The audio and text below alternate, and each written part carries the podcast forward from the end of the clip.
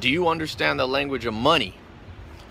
Money, everybody knows they need it. In the modern world, it's a necessity that you understand the game of finance, that you understand how to manage your money.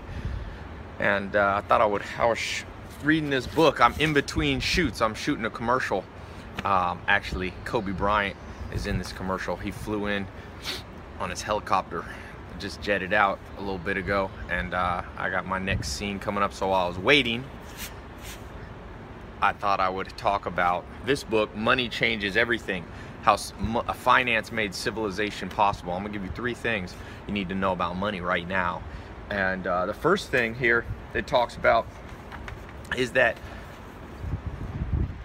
the reason modern finance, with the banking system that you and I live with, uh, is so important is it allows you to have things like mortgages. And what is a mortgage really?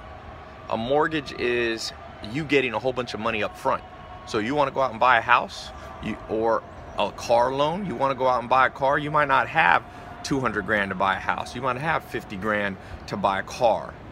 But a bank, through the modern process of finance, securitization, they basically give you a whole bunch of money up front in exchange for a contract you sign that's going to give them money back over time. And that, you believe it or not, that used to not exist. So first thing you need to understand is that finance can benefit you.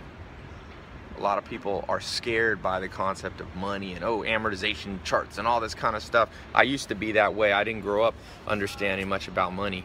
Um, I grew up with a single mom and stuff, so she wasn't wealthy and I had to learn this. But once I overcame my fear, you start to realize this stuff's not as complicated as it seems. And that's a simple point, like mortgages. That's kind of complicated. If you ever get a mortgage and you read the whole thing, fairly sophisticated, but it's important. It gives you a present sum of money for a future flow of payment back to the debtor. That's point number one. Point number two is on page 42 of this book right here. And it talks about borrowing and lending. And it hits it traces its history back to ancient, you know, Mesopotamian times in human civilization. Now, obviously, we live in here in, in, the, in the 21st century. Why is it important for us to understand about debt? Well, going along with what we just talked about, number two, if you don't understand debt, debt's like a Rottweiler. It's like a pit bull. When it's your friend, it can save your life. When it turns against you, it can take you out. And that's how debt is. You need to always keep your relationship with debt a very respectful one. Uh, what this book says interesting is that as civilizations became more urban, they uh, that's when debt was introduced. So when it used to be just farmers and you knew your next door neighbors, used to just borrow money with no interest. You can hear them yelling. They're doing a background fan scene for Kobe Bryant. This is a soccer stadium, by the way. We're at the LA Galaxy uh, stadium here, StubHub. Um, so with debt, don't listen to people that say all debt is bad, but certainly don't listen to people that just tell you to run up your debt. Treat that sucker like it's a pit bull. Respect, respect. Talk about that more later, uh, maybe in another video. It's a whole nother conversation. Number three here, I'm losing my place in the book. Do, do, do, do, do. Oh, here we go. This one's important. Page 397. 397 of the book. Capital bubbles. Bubbles, recessions, losing all your money. That's what happened to people in 2008. Well, starts out by saying in 1794 in Washington, D.C., there was a real estate bubble on Wheat Row. People paying too much for real estate.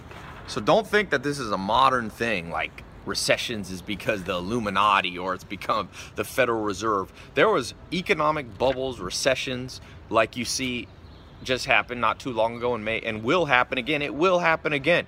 You will have to live through many recessions. It's part of the game of finance. But because I learned from my mentors, every recession there's ever been, I did fine. Didn't affect me at all.